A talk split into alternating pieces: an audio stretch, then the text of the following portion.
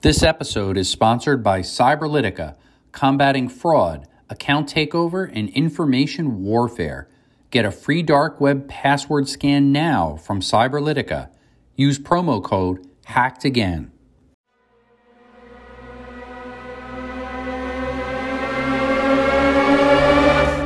My guest today is Mirko Ross, CEO of asvin. Mirko is an internationally recognized activist, expert, speaker, publicist, and researcher in the field of cybersecurity and the Internet of Things. Mirko is still closely associated with the positive hacker attitude and maker movement and promotes nonprofit projects in the field of open data and IT education. In 2018, he founded a new company, asvin.io, with the aim of increasing cybersecurity in the Internet of Things and providing software solutions for this purpose, leading asvin to the best cybersecurity startup in Germany. Mirko, what keeps you up at night? So, if you think what keeps me up tonight, then it's not the fear that, um, you know, like that I'm being really attacked at the moment. I think what me keeps up at night is like, how do we find the right strategies to fight this upcoming attacks and how can what is the best defense strategy for the future?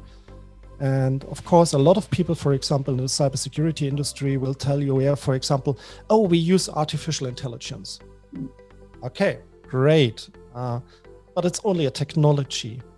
Uh, on the other side, the attackers are already using artificial intelligence as well because they're quite lazy people and they want to identify if there is a mass of devices out there, which are the best devices to be attacked. And uh, this is a typical, very good AI application uh, way to identify on big data what are the most vulnerable devices, of course.